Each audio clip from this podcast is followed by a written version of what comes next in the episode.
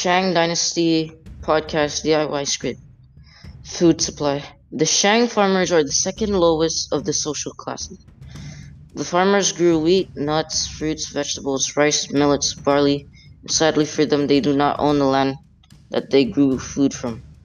Shang Dynasty Social Structure The city where the Shangs lived, the buildings that could be found is the royal house that is red and has a rectangular base and has two quarter pyramids stacked together, and they are made so they could survive floods. Shang government the Shang government worked for the king and expanded the Shang kingdom. The government protected the king and the king's descendant. The government also fought wars and expanded armies. Religion The people in the Shang dynasty had a religion called ancestor worship. The people believed that if someone dies, they have more power and they can harm the living. People in the dy- dynasty respected their ancestor by offering food or human sacrifices. The oracle bones have writings in them, and it is believed that they tell the future.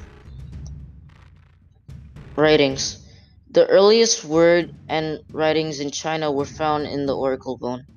The Shang dynasty language was actually the same as normal Chinese writing. Arts during the Shang dynasty.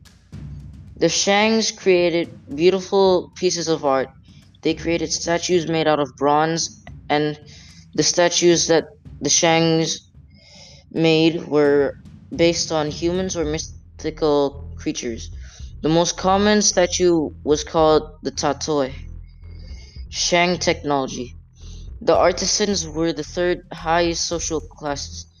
The artisans were talented people that could craft many things such as a potter, stonemasons, and crafted with jade and bronze.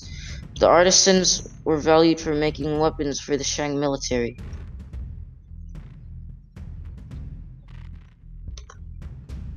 The podcast will be below the docks.